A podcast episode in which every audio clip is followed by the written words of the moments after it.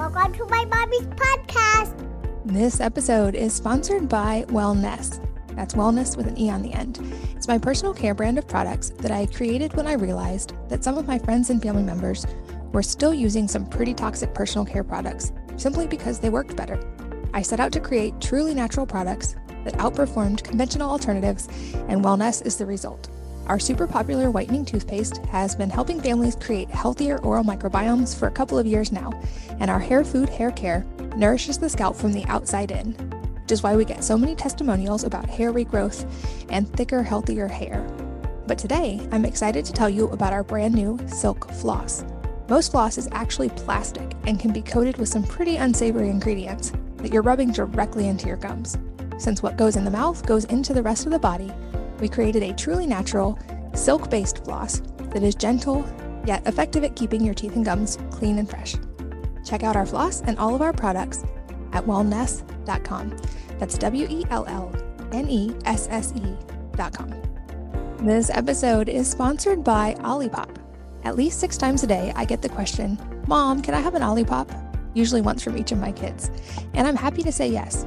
While I sometimes drank regular soda as a kid and usually felt pretty awful after, I love that my kids get to sip on something that tastes like the sodas I grew up with. But unlike other sodas that are full of sugar, corn syrup, and artificial ingredients like aspartame, Olipop is made with natural ingredients that are actually good for you. They use functional ingredients that combine the benefits of prebiotics, plant fiber, and botanicals to support your microbiome and to benefit digestive health. We've all heard that many people consume much more than the recommended amount of sugar, and Olipop is much, much lower in sugar than conventional sodas with only 2 to 5 grams of sugar from natural sources and no added sugar. Their vintage cola, for instance, has just 2 grams of sugar as compared to a regular Coca Cola that has 39 grams of sugar. I've worked out a special deal for my listeners to receive 15% off of your purchase. I recommend trying their variety pack if you're not familiar with them, so you get to sample all of their flavors. Go to drinkolipop.com slash wellnessmama and use the code wellnessmama at checkout to claim this deal. So that's D R I N K O L I P O P dot com forward slash wellnessmama and the code wellnessmama at checkout. Hello and welcome to the Wellness Mama podcast. I'm Katie from wellnessmama.com and wellnesse.com. That's wellness with an E on the end. And this episode is all about sleep apnea, which it turns out a lot more of us actually have than we think we might. I'm here with Dr. Meghna Dassani, who is an internationally educated dentist from Houston, Texas. And she's actually been to dental school twice. She has a huge amount of knowledge in this topic. And she has a passion for really delving into the world of sleep apnea, especially obstructive sleep apnea in adults and children. And we go really, really deep on this topic today, um, starting broad with what sleep apnea is, the different types and why they occur. The reason that this is on the rise, all the factors that come into play here, how different nutrients play a role, preconception diet, so many things go into this. Warning signs to look for if you think you might have sleep apnea, things as simple as snoring and moving a lot during sleep uh, how this can have downline effects in so many areas of health and really like change lab your lab results your hormones neurotransmitters so much more and then of course solutions and what to do when a person does have sleep apnea so even if you don't think that you have sleep apnea i from listening to this episode realized many people i know probably do without knowing it and it's something i'm much more aware of now She's definitely an expert and she's a pleasure to talk to. So let's join Dr. Dassani. Meghna, welcome. Thanks for being here. Thank you so much for having me. What a pleasure. I am excited to chat because you are an expert in an area that seems to be either on the rise or there's more awareness about. But I know I'm seeing increasing questions about the topic of sleep apnea. I'm sure that you are dealing with a lot of these questions since that's your expertise.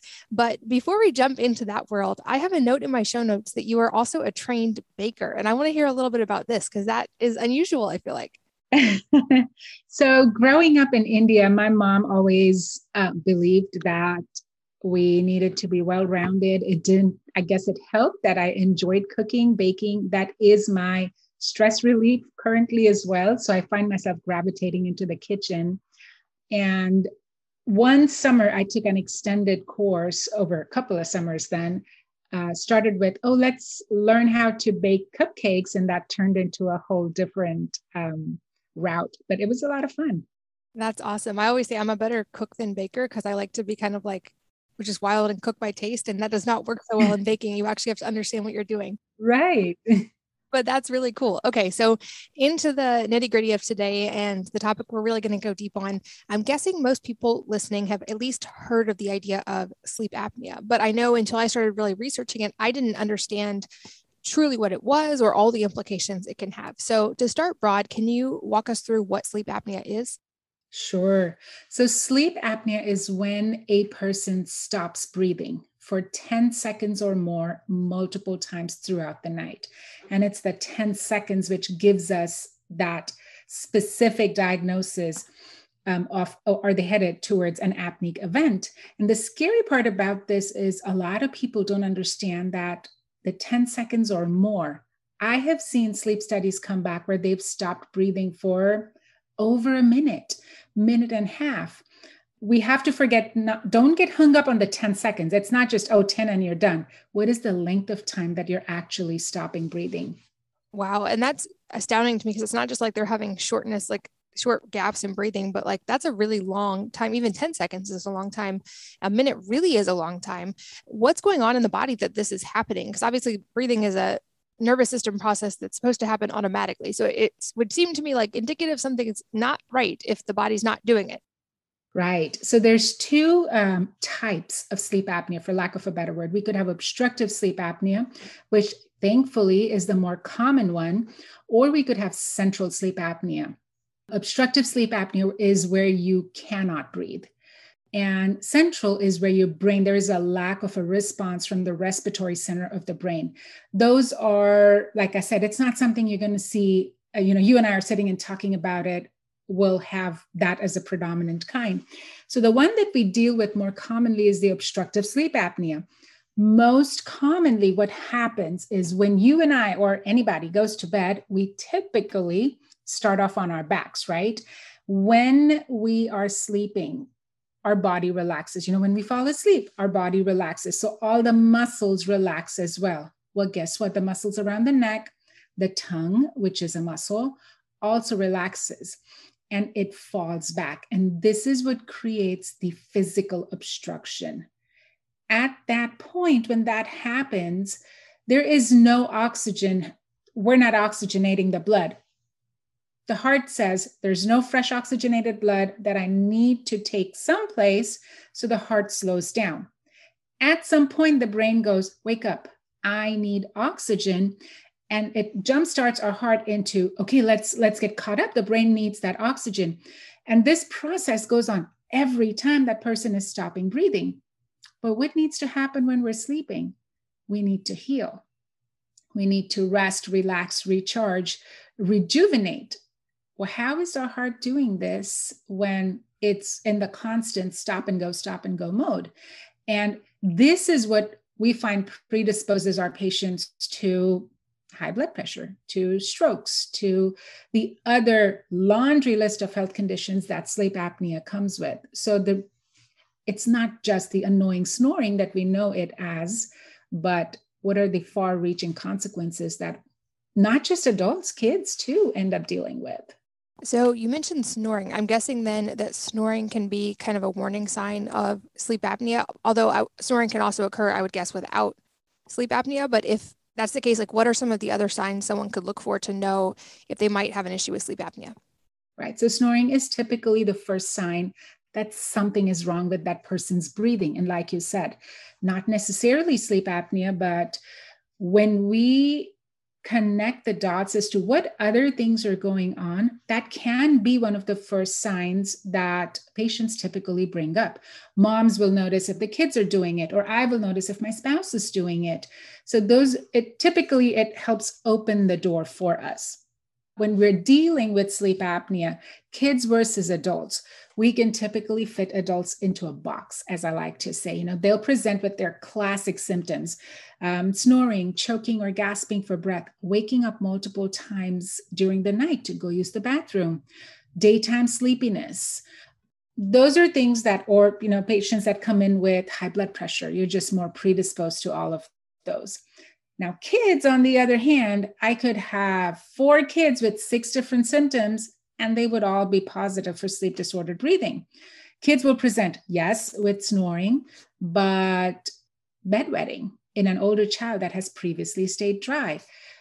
Child that is, we're considering a diagnosis of ADD or ADHD, night terrors, uh, trouble focusing at school. All of those are things that should put our guard up as to, hey, what else is going on? And is this on the rise right now, or are we just understanding it more and able to diagnose it more? Because, like I said, it seems like breathing is a natural bodily process. So anytime it's not happening the way it's supposed to, like it indicates something is wrong. And I know from my nutrition side, we definitely have a rise in a lot of chronic issues across all age demographics right now. But is this also on the rise? And if so, why do you think that is? It's a combination of factors.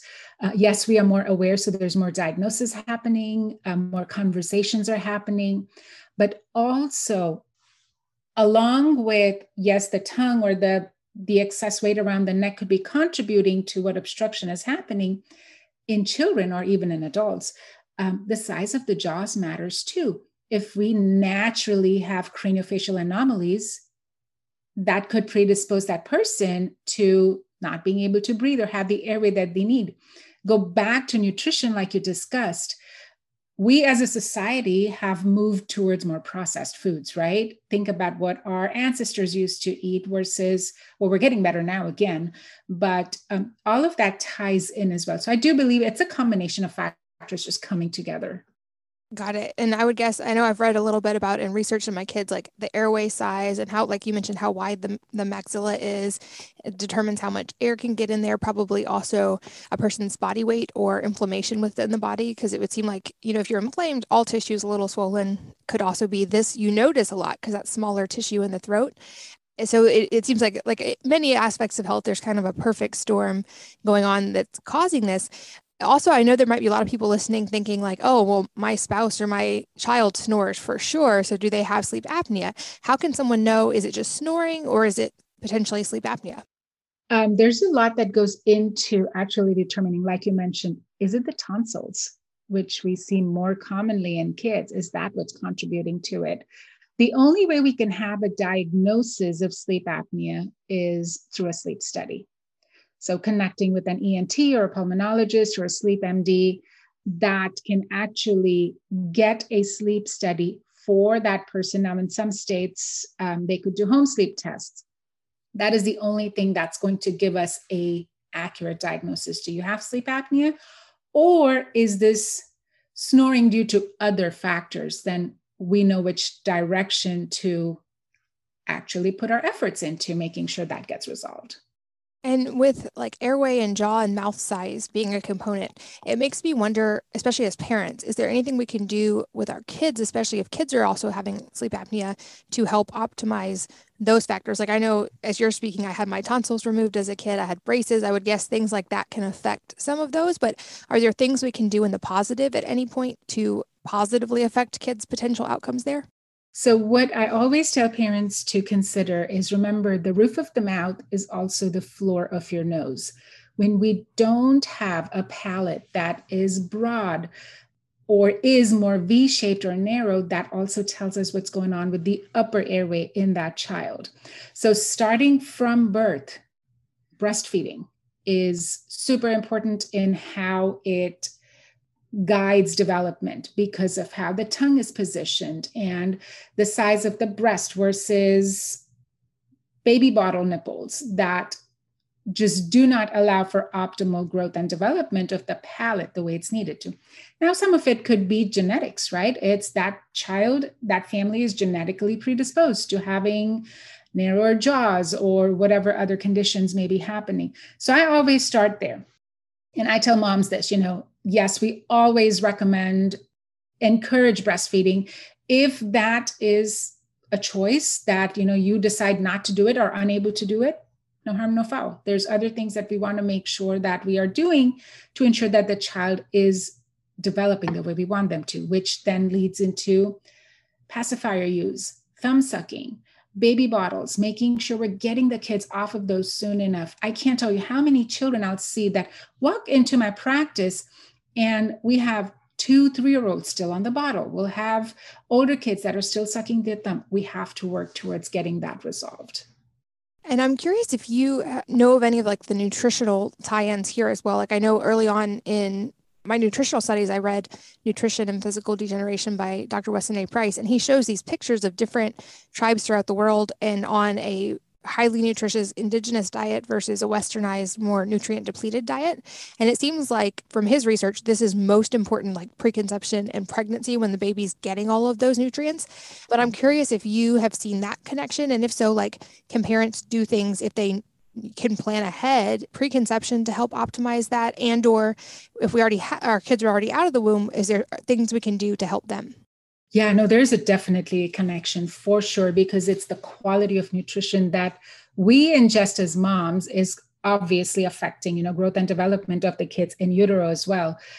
Current research shows vitamin D plays a huge role, huge, huge role. And again, I go back to the lifestyle that we have, and not just our kids, even as adults. You know, we're all indoors all day long, we're at desk jobs and doing things inside vitamin D production doesn't quite happen the way it needs to. Supplementation, if that doesn't happen, as moms have successive pregnancies, those vitamin D levels are depleted. And if they don't get topped off, it's not just us that deals with the consequences of this, our children do as well. So, yes, all of that definitely ties in for sure. Yeah, that was shocking to me to learn as I was having my kids of just your body has all these, especially fat soluble vitamins. We have all these stores of them. And during pregnancy, the body is going to give the baby whatever it needs, even at the expense of the mom. But I feel like in a lot of cultures, they're much more cognizant of those nutritional needs. And they have very specific diets for pregnant women that are extremely nutrient dense. And that's unfortunately something that doesn't seem to have fully translated in Western culture completely. But I feel like there's much more awareness about it now. And it seems like from Weston A. Price's work, even making sure babies and toddlers have a very nutrient dense diet as they switch from breastfeeding to eating solid foods can be really instrumental in that development because their face is changing shape still for those first several years, right? Yeah, yeah, totally. I agree. I agree, which is where baby led weaning is huge.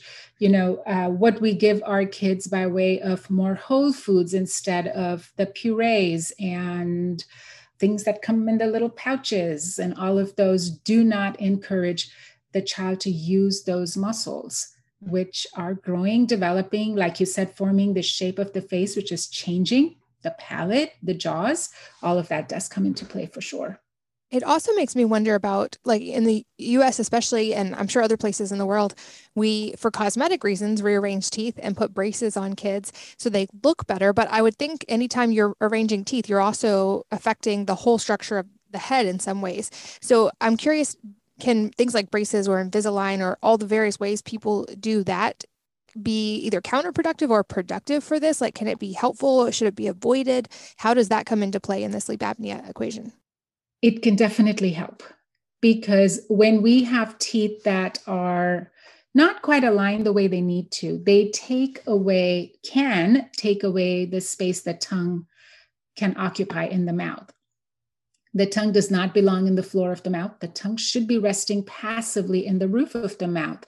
Now, if we have teeth that are malaligned, uh, like I said, it can take that space away. So creating that space, widening that arch certainly plays a role. The one thing dentistry is becoming more cognizant of, and it's we're still in the process of, is trying to, and there is no one size fits all, but avoiding extractions of the, the bicuspids. You know, we went through a phase where almost everybody got remember that when we all got our tonsils out. We all got teeth pulled for braces.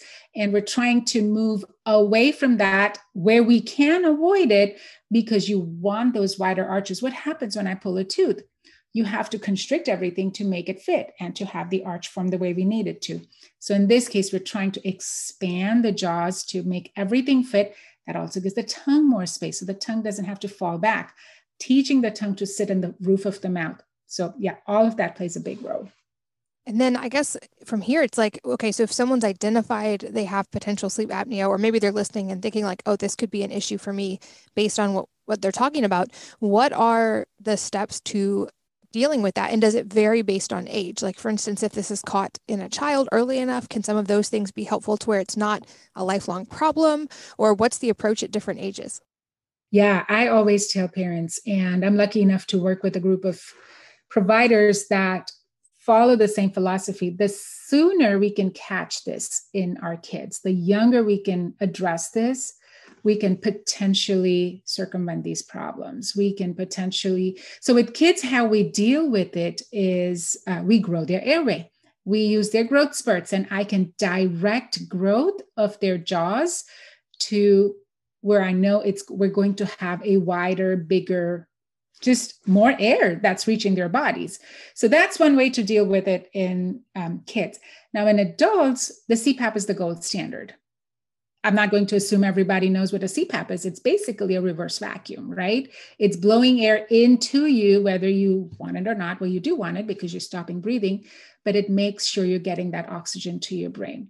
Well, a lot of people can't tolerate it. It is just not an option for some folks. They can't tolerate the pressure, they hit the masks or whatever it may be. In those patients, oral appliances are a great alternative. They move that jaw forward, keep it from falling back, keep that tongue out of the way, holds that airway open for those patients. They're able to breathe at night. So, yes, based on what age they are in, what stage of growth and development, treatment is going to vary for these patients. And I, it makes me wonder in milder cases, if you mentioned like laying on the back, people tend to snore more. Or like I know that there's studies about like weight being connected to or like body fat percentage being connected to risk of sleep apnea. Can factors like that make a difference? Like if someone has a more mild case can things like sleeping on their side and losing weight be enough of an intervention to help move that needle at all? It certainly can although i always caution patients about wanting to do that and nothing else because while we're losing the weight while we're getting healthier we still want to maintain that open airway so for these patients, I always tell them the appliance is FDA approved for mild to moderate sleep apnea. Get fitted with an appliance. Not only getting the better quality of sleep is going to make you feel better, you're more, more motivated to go work out, to eat healthier, as opposed to being exhausted. I don't know about you, but I reach for carbs and sugar when I'm tired, when I'm sleep deprived. And when I'm well rested, I'm more likely to reach for carrots or broccoli. so that's what I tell patients. It's like, let's get you breathing. That's going to help jumpstart that weight loss or the healthier lifestyle. And then we can reassess. But we always want to make sure that airway is open. That makes sense. And yeah, I know I've seen the data in different studies about how even one night of impaired sleep can ha- like make you have the blood sugar levels of a pre-diabetic or a diabetic. It interferes with your hormones your neurotransmitters. Like we know sleep is drastically important. And i also think about like if you kind of like triage the order of importance of things like most people listening are aware that what we eat is really important but we only eat a few times a day. So like it's important not the most important. We should hopefully drink more water than that. So water quality very very important. But we're breathing all day long. So the quality of our breathing in both the subconscious, just natural body nervous system process, and in even I think how we're conscious of our breath can be a big needle mover for health. Like I know there's experts that talk about the reason part of the reason meditation is so great is if you're conscious of your breath and you're breathing more slowly your body can downshift into parasympathetic you can heal you can and so that makes me think what are the other downstream consequences of sleep apnea? Because with sleep being, I would say, arguably one of the biggest factors in overall health, and knowing just how drastically it affects our whole life, anytime we're not getting good sleep, and probably I would think in a lot of these cases, people aren't even fully downshifting into deep sleep or even a parasympathetic nervous system state if they're waking up and like jolting. Um, so, what is what are the other downstream consequences of sleep apnea? Does it increase the risk of a lot of other issues? It does for sure. These are patients that I find are at a higher risk for heart attacks, stroke, diabetes, even Alzheimer's and dementia, because when we get into these deeper stages of sleep, is when our brain is able to clear out the beta amyloid that collects intercellularly. Well, when that doesn't happen, we know that that is directly correlated to Alzheimer's in our older population ties in the fact we're seeing more and more younger patients come back with these diagnoses makes you wonder why learning for our kids you know just IQ levels being affected. What are we losing? What growth and development isn't happening? So many things that tie into just not being able to sleep. And like you mentioned, deep sleep is when our neurotransmitters get replenished. This is when our hormones, growth hormone is released during deep sleep. Well, if I can never get into or stay in deep sleep long enough, I may or may not have enough growth hormone released at that time. Now, growth hormone isn't just for kids, right? Of course, they need it for growth and development. What happens to us as adults? Well, our healing happens. You know, you go out for a run or you do CrossFit or just work in the yard. All that healing, the growth hormone is what's contributing towards it. Leptin and ghrelin are hunger and satiety hormones. Those don't get topped off to the levels that we need them to be. So if I'm sleep deprived, I am reaching for unhealthier foods, like we said earlier, or my body may not need the calories, but because my leptin levels aren't where they need to be, I don't know when to stop eating. Cortisol levels are so much higher, stress hormone. We this is like a laundry list. We could keep going on and on and on. And bottom line is every single system does get affected.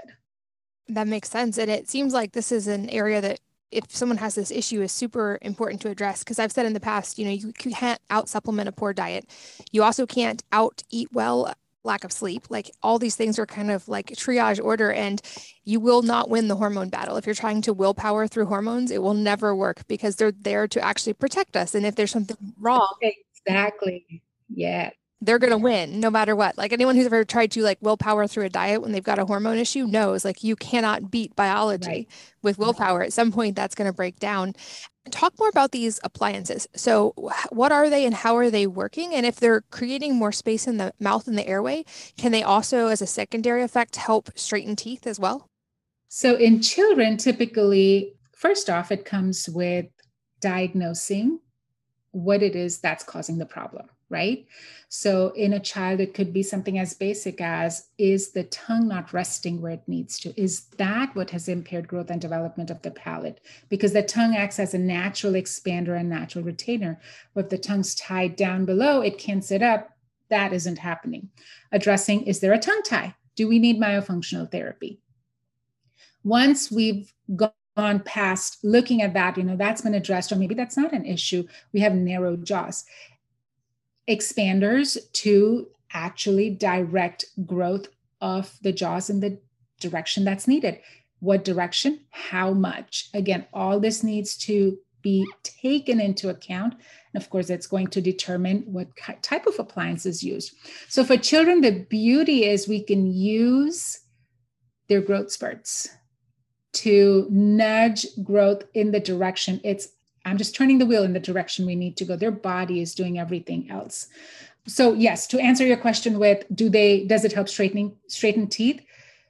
The body knows where the teeth need to come in, which is, you know, when we talked about Weston Price's book with all those beautiful photos, those arches, right? Once the jaws have the space they need, the teeth know where they need to come in, the teeth know where to drop in.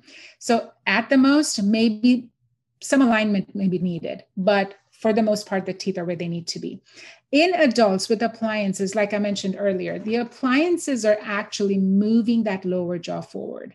They are keeping the tongue out of the way. They are preventing the jaw from falling back. And it's actually tightening the muscles around the pharynx. It's holding it there. Now, this is what keeps that airway open. In adults, no, that's not going to change um, the alignment of the teeth because all the appliance is doing is mechanically holding it forward. Makes sense. Okay. And I know like my approach in general to anything health related is use intervention when possible and then hopefully like move past it. Like I, with Hashimoto's, I was on medication for a while and then now I'm fully in remission and don't have it anymore. Is this something that can happen with the sleep apnea? Like if someone uses the appliance or if has to use a CPAP machine, to address it in the short term, but also does the other lifestyle interventions. Is this a thing that can be resolved in the long term and not have to have an intervention lifelong, or is it case by case? How does that work? It typically is case by case, but with adults, I always caution them about being overly optimistic about, oh, I'm going to get off the appliance in or the CPAP in X amount of time. There's a lot that goes into it. We have to remember this is all accumulated effects over years, right? Probably started as something insidious in childhood and slowly got to the point where it is. So with adults, I always tell them, we're going to need you in something as long as you want to breathe. So we're going to consider this long term. Kids, though, is a whole different story. That's where the beauty is because we now have an airway that we can potentially mold into what is the best that this child can grow into. Let's get them to their greatest potential. And those are my favorite days when I see these kids come in and moms are like all tears because they're not worried about their child stopping breathing. And these kids are like, you see them a month later and they're like so much taller. I was like, what, did you have a growth spurt already? Well, yeah, because their brain's getting that oxygen. It's able to do the magic it's made to do. And um, it's amazing to see these happen. What kind of numbers are we looking at as far as people who actually have some form of sleep apnea, um, like percentage wise, and how might someone know? Because I feel like if it's, you know, someone who's in the same room with their spouse and they're snoring, that might be an easier thing to identify. Whereas in kids, especially they move all over when they sleep, you're not necessarily sleeping next to your six year old. Um, how can parents know if this could be a potential issue for their child? So uh, I'm glad you brought up the point about kids moving all over the place. A messy sleeper, a child that is a messy sleeper, is a huge red flag in my practice. Um, that is a question that I ask parents all the time. Does your child go to bed in one position and when they wake up are the bed covers all over the place and the pillows on the floor and it looks like they've gotten into a fight with the blanket that is a huge red flag as far as numbers, there are more than we think there are. They say 65% of adults have some form of sleep disordered breathing. With kids, we truly don't have the number because kids don't present the same as adults. And a lot of people think they're just going to outgrow it. So we don't have true numbers of how many. It's more than what we think they have. That I tell parents that. That makes sense. And I also wonder, you know, with the rise in tracking and data devices. I wear an Oura ring and I've also tried all the other devices. And I know a lot of people are getting on that bandwagon. Are there things that show up in tracking devices that can be a potential warning sign of apnea? Like I know of a couple friends who, for instance, will have like 25 wake ups throughout the night. And to me, now as you're talking, I'm like, oh, they probably have sleep apnea and probably should get that checked. But if someone's tracking their sleep, are there things they can pay attention to to know, oh, maybe I should look into this? Yeah, a lot of these devices have now gotten super they're they're great tools to have if nothing just as screening tools. And i have parents ask me this can my child use uh, whatever it may be a fitbit or an apple watch or whatever it is? Yes use it as a screening tool. Look at like you said are they how much sleep are they actually getting? There are some really cool apps on the phone as well. And i tell parents i tell patients this get one of those free apps and at least monitor your sleep. If nothing, you'll hear if you're snoring. That should be the first sign for you to take this to your doc and say, hey, I snored loudly for, I don't know, 18 minutes last night. And that gives us the next step to let's look into this further. That makes sense. I've actually done that. I've um, my kids have all done the appliances a little bit at different times, and it's awesome because the younger they are, it seems like the less painful the appliances are and the easier they are to use. And then I also used it for a while and noticed a difference for sure in my sleep score. And now every night it's like no wake ups, three hours of deep sleep. And so I'm like, okay, that's probably good. I'm probably resolved on that. But it's good to with home tools, people don't have to just be like, oh, maybe I could have this, even I don't know if I've had it or not. So I'll just go get a sleep study. Maybe sleep trackers are kind of like a here's a at least one metric you can look at to get foot in the door. Yes. Yes. And at home. And there's so much other good data that comes from that as well. This episode is sponsored by Wellnesse. That's wellness with an E on the end. It's my personal care brand of products that I created when I realized that some of my friends and family members were still using some pretty toxic personal care products simply because they worked better. I set out to create truly natural products that outperformed conventional alternatives, and wellnesse is the result. Our super popular whitening toothpaste has been helping families create healthier oral microbiomes for a couple of years now, and our hair food hair care nourishes the scalp from the outside in, which is why we get so many testimonials about hair regrowth and thicker, healthier hair. But today, I'm excited to tell you about our brand new Silk Floss. Most floss is actually plastic and can be coated with some pretty unsavory ingredients that you're rubbing directly into your gums. Since what goes in the mouth goes into the rest of the body, we created a truly natural, silk based floss that is gentle yet effective at keeping your teeth and gums clean and fresh. Check out our floss and all of our products at wellnesse.com. That's W E L L N E S S E.com. This episode is sponsored by Olipop. At least six times a day, I get the question, Mom, can I have an Olipop? Usually once from each of my kids. And I'm happy to say yes. While I sometimes drank regular soda as a kid and usually felt pretty awful after, I love that my kids get to sip on something that tastes like the sodas I grew up with. But unlike other sodas that are full of sugar, corn syrup, and artificial ingredients like aspartame, Olipop is made with natural ingredients that are actually good for you. They use functional ingredients that combine the benefits of prebiotics, plant fiber, and botanicals to support your microbiome and to benefit digestive health. We've all heard that many people consume much more than the recommended amount of sugar, and Olipop is much, much lower in sugar than conventional sodas, with only 2 to 5 grams of sugar from natural sources and no added sugar. Their vintage cola, for instance, has just 2 grams of sugar, as compared to a regular Coca Cola that has 39 grams of sugar. I've worked out a special deal for my listeners to receive 15% off of your purchase. I recommend trying their variety pack if you're not familiar with them, so you get to sample all of their flavors. Go to drinkolipop.com slash wellnessmama and use the code wellnessmama at checkout to claim this deal. So that's D-R-I-N-K-O-L-I-P-O-P dot com forward slash wellnessmama and the code wellnessmama at checkout. Are there any other like physiological things that come along with this that someone might pay attention to? Like I would guess maybe a elevated heart rate at night or like low heart rate variability because if you're in a stressful situation your heart is like a metronome anything else that can be a, a warning sign? Um, those for sure um, i always caution or tell patients to look into are you waking up at night to use the restroom? How many wake ups do you have to? And it's always the men that fight me on it but doc it's my prostate. I get it but let's look a little bit further. Let's see what else is going on. Um, that is my huge one. Daytime sleepiness is a big one as well that I always, uh, you know, patients go like, well, I slept, I don't know, eight, ten hours, but yet you're still tired. These are signs that are so easy to pick up on. But on the other hand, a lot of patients don't know that they're feeling not good, for lack of a better word, because that's been their normal for so long. And I just got back from a trip and super jet lagged. And I was talking to my assistants this morning. I was like, I can't imagine we have patients that go through life feeling like this just because they don't know better. They don't know that they could actually feel better, that they can wake up feeling like a million bucks.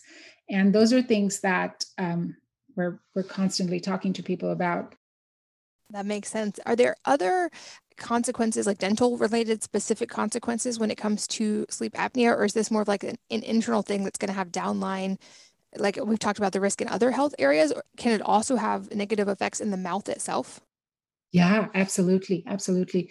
A couple of things that I do notice, which is big uh, red flags for me, is uh, these are patients that tend to clench and grind their teeth a lot, a lot. So these are patients that have teeth that are like they're flattening them out. Uh, they're constantly breaking teeth. They're breaking crowns or fillings. And the clenching and grinding is not normal. It is your body's reflex to open up the airway. A muscle that is tense occupies less space than a muscle that is relaxed. So I, I always make a joke with patients. It's like, you know, when your wife or all the women, we pose with our arms up to the side because we don't we want them to look skinny. Well, that's exactly what your neck muscles are doing. We're tightening them up so that you have a wider airway than what you do otherwise. So that is a big one for me. And mouth breathing as well is another one, both adults as well as children. When you aren't able to get the oxygen that you need through your nose for whatever reason, we start to breathe through our mouth. Think about it. When we have a stuffy nose, what do we do? We breathe through our mouth. Well, a lot of these people that don't have that ability to get that oxygen at night through their nose start breathing through their mouth. And it dries up your mouth. These are patients that I see end up with more periodontal disease. You're more prone to decay because saliva, which is which does the magic that it does in our mouth, isn't able to. I'm glad you brought up mouth breathing. I know there's been a trend in the health world recently of paying more attention to that. And there's a whole book about it. People are taping their mouths to keep them shut while they're asleep, which I would guess if you have sleep apnea may not be the best thing to do until you resolve that. But is there a benefit to kind of training the body to not mouth breathe if this is just kind of become an ingrained habit? I always caution patients. Yes, we always, you know, it being able to breathe, not breathe through your mouth is amazing but you have to make sure that you can breathe through your nose. We have to establish nasal breathing first before we can consider taking away mouth breathing. Think about it. If I were stuffy, had a cold, and yes, I tape my mouth, well, that's not going to stay too long. Or even if I do persist and breathe through my nose, I'm not quite getting enough air that I would need otherwise. So we want to make sure this is where working with the ENTs comes into play. Make sure you can breathe through your nose. Sometimes it's adjusting your diet. Sometimes it's stuff that your ENT needs to help you with, but making sure we establish nasal breathing first is key. Yeah, it was interesting for me to see the effect of that. Um, I actually trained it first while awake. Um, I was doing an athletic training protocol, and one of the blocks of that had you tape your mouth during pretty low level aerobic exercise that was cross body movement. So you had to breathe through your nose and seeing how much more difficult it was to keep heart rate in a certain zone, but also how much drastically it had a good aerobic impact. Like my lung capacity went up really drastically just from being aware of and really conscious of my breath and training it that way. And so for only a few weeks of doing that i saw my lung capacity really increase and i could run a mile without getting winded which i'd never been able to do in my life. So it made me realize wow like this is a huge factor that most of us never even pay attention to. You know as much as we all literally breathe all day long and it's one of the most important things we do we never really pay attention to that very much yeah yeah no for sure. Are there any other um, supplemental things people can do that help if they're especially if they're doing interventions like whether it's the machines whether it's the appliances whatever they're doing on the medical side to resolve the apnea? Are there other lifestyle interventions or kind of tips that can go along with that to kind of speed the process up or to help health in other ways alongside it? Yeah sleep hygiene is huge. We want to make sure that is part of everyday routines that we do. So, having a set sleep schedule, I cannot tell you how important that is. And the benefits are amazing. Making sure you go to bed at a certain time and you're waking up at a certain time instead of, oh, I'm going to stay up until 2 a.m. on Friday and Saturday and then try to get everything back to routine over the week. So, having a set uh, routine is key.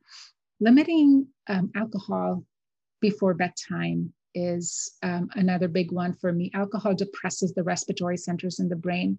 So we want to make sure that you don't have that last drink too close to bedtime. Caffeine use so much that so many people that drink caffeine all the way right up to late evening, uh, no caffeine after 3 p.m. actually gives your brain a chance to get to where it needs to. Blue light in bed all of us are so all and i say me too because there's times when we absolutely have to check what's happening on facebook right before we go to bed not. So and i tell patients that too like avoid even reading on the phone or your computer. You could be reading a book. Um, just the blue light blocks release of melatonin which is our sleep hormone. And um, so keeping these things in mind and actually making it part of our bedtime routine is a, hot bath before bed, hot bath, cold room, keeping that room cool enough, getting that drop in body temperature. Again, release of melatonin helps us sleep better and actually stay asleep, get better quality sleep too. Yeah, 100% agree with all of those. I actually had a neuroscientist on who had studied brains and had done thousands and thousands of brain scans. And he had his own training protocols that they specifically dealt with the brain. But he said, honestly, the best advice I can give you for the brain is free. And that is exactly what you said limit alcohol, limit food for the few hours before bed so you're not digesting when you go to sleep, cut caffeine off early in the day, get sunlight and exercise. Like, you know, all the things we know you're supposed to do anyway. And he said also wake up if possible before the sun comes up. Um, he said actually like that's really important for that cortisol melatonin thing. And that was the one I was like, oh, of all of them. But it's amazing how those little changes can make such a drastic difference. And then you see those shifts in hormones and in lab metrics. Do you see that in your patients as well? Like when they resolve sleep apnea, are there measurable changes, I would guess, obviously in their sleep scores, but also in hormone levels, cortisol, lab metrics as well? For sure, for sure. It's, you know, uh, it's not unusual for my cardiologists that we work with to reach out and say, hey, we finally got this patient's C reactive protein levels under control. You know, they've been struggling for so long. Just even low T levels in men, making sure all of those get addressed. Uh, absolutely. But it's connected. And I tell patients this the head is connected to the rest of your body, believe it or not. So, what happens here, sleep apnea, does impact the rest of your body too. Can there also be probably less common, but like actual anatomical things that were caused by like injury or something that can lead to sleep apnea as well? I'm thinking of a particular friend who is an athlete, very low body fat percentage, in great health, lab levels are great, but seems to have some of these things that we're talking about and has wake ups during sleep and had a nose injury. And so I suspect this person has a collapsed part of the nose. Is that a possible cause as well? And if so, in those cases, could something like reconstructing or fixing that passage actually resolve the issue? Yeah, no, for sure. That that can certainly contribute to it. Deviated nasal septum, like you said, these injuries can play a big role. It can contribute to how these folks are sleeping. Between being, you know, normal to just having snoring without any sleep apnea, or all the way to sleep apnea, there is a condition called upper airway respiratory syndrome too, which that classic patient is it's not your adult overweight male. It is actually your slender female patient. These are patients that sometimes have chronic pain and you're going well you don't quite fit that mold but yet you show all the signs and symptoms what's going on again these patients need that sleep study to be assessed evaluated and a lot of times yes that anatomical irregularities can contribute to that. Got it. I'm taking so many notes from this podcast. Are there any other areas of specifically related to sleep apnea that you feel like are either not well known or misunderstood largely that people might have misinformation about?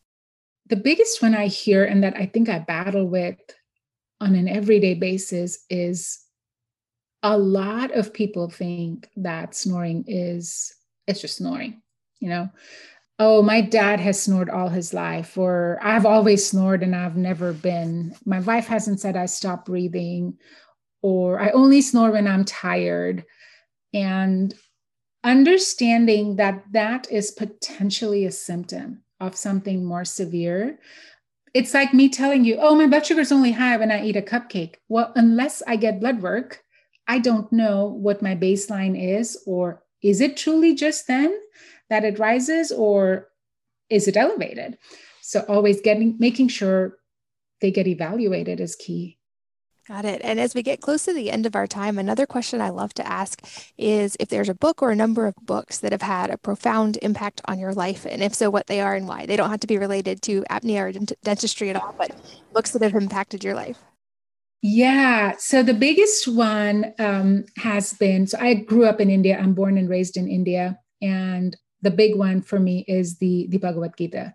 That is a book that we grew up learning every possible lesson you could want to learn from. So I'd say that that has been my my biggest influence. I will link to that in the show notes for anybody who is not uh, familiar. And any parting advice for anybody listening today, and also how can people connect with you if they want to find out more about sleep apnea and or think they might have it? Advice would be ask questions. If if something doesn't quite feel like you're getting the answer to what your concerns are, be it yourself, your child, do not be afraid to get a second or a third opinion or to ask more questions. This is a field that is so rapidly evolving. You turn around, you blink, and there's more research coming out. And you never know what provider is going to have those answers for you. So don't be afraid to ask questions. Um, that would be my advice. Um, for how people can find me um, on my website, meghnadassani.com is the best way to connect with me. And there's a form they can fill out to request information, or if there's questions, concerns, anything that uh, we can help guide them into getting help. Awesome. Meghna, thank you so much for your time. I definitely learned a lot in this episode, and I think anybody who might be resonating with some of these symptoms will hopefully have a path to find answers. Thank you so much for being here. Thank you for having me. It was a pleasure. And thank you, as always, to all of you for listening and sharing your most valuable resources, your time, energy, and attention with us today. We're both so grateful that you did. And I hope that you will join me again on the next episode of the Wellness Mama podcast. If you're enjoying these interviews, would you please take two minutes to leave a rating or review on iTunes for me? Doing this helps more people to find the podcast, which means even more moms and families can benefit from the information. I really appreciate your time, and thanks as always for listening.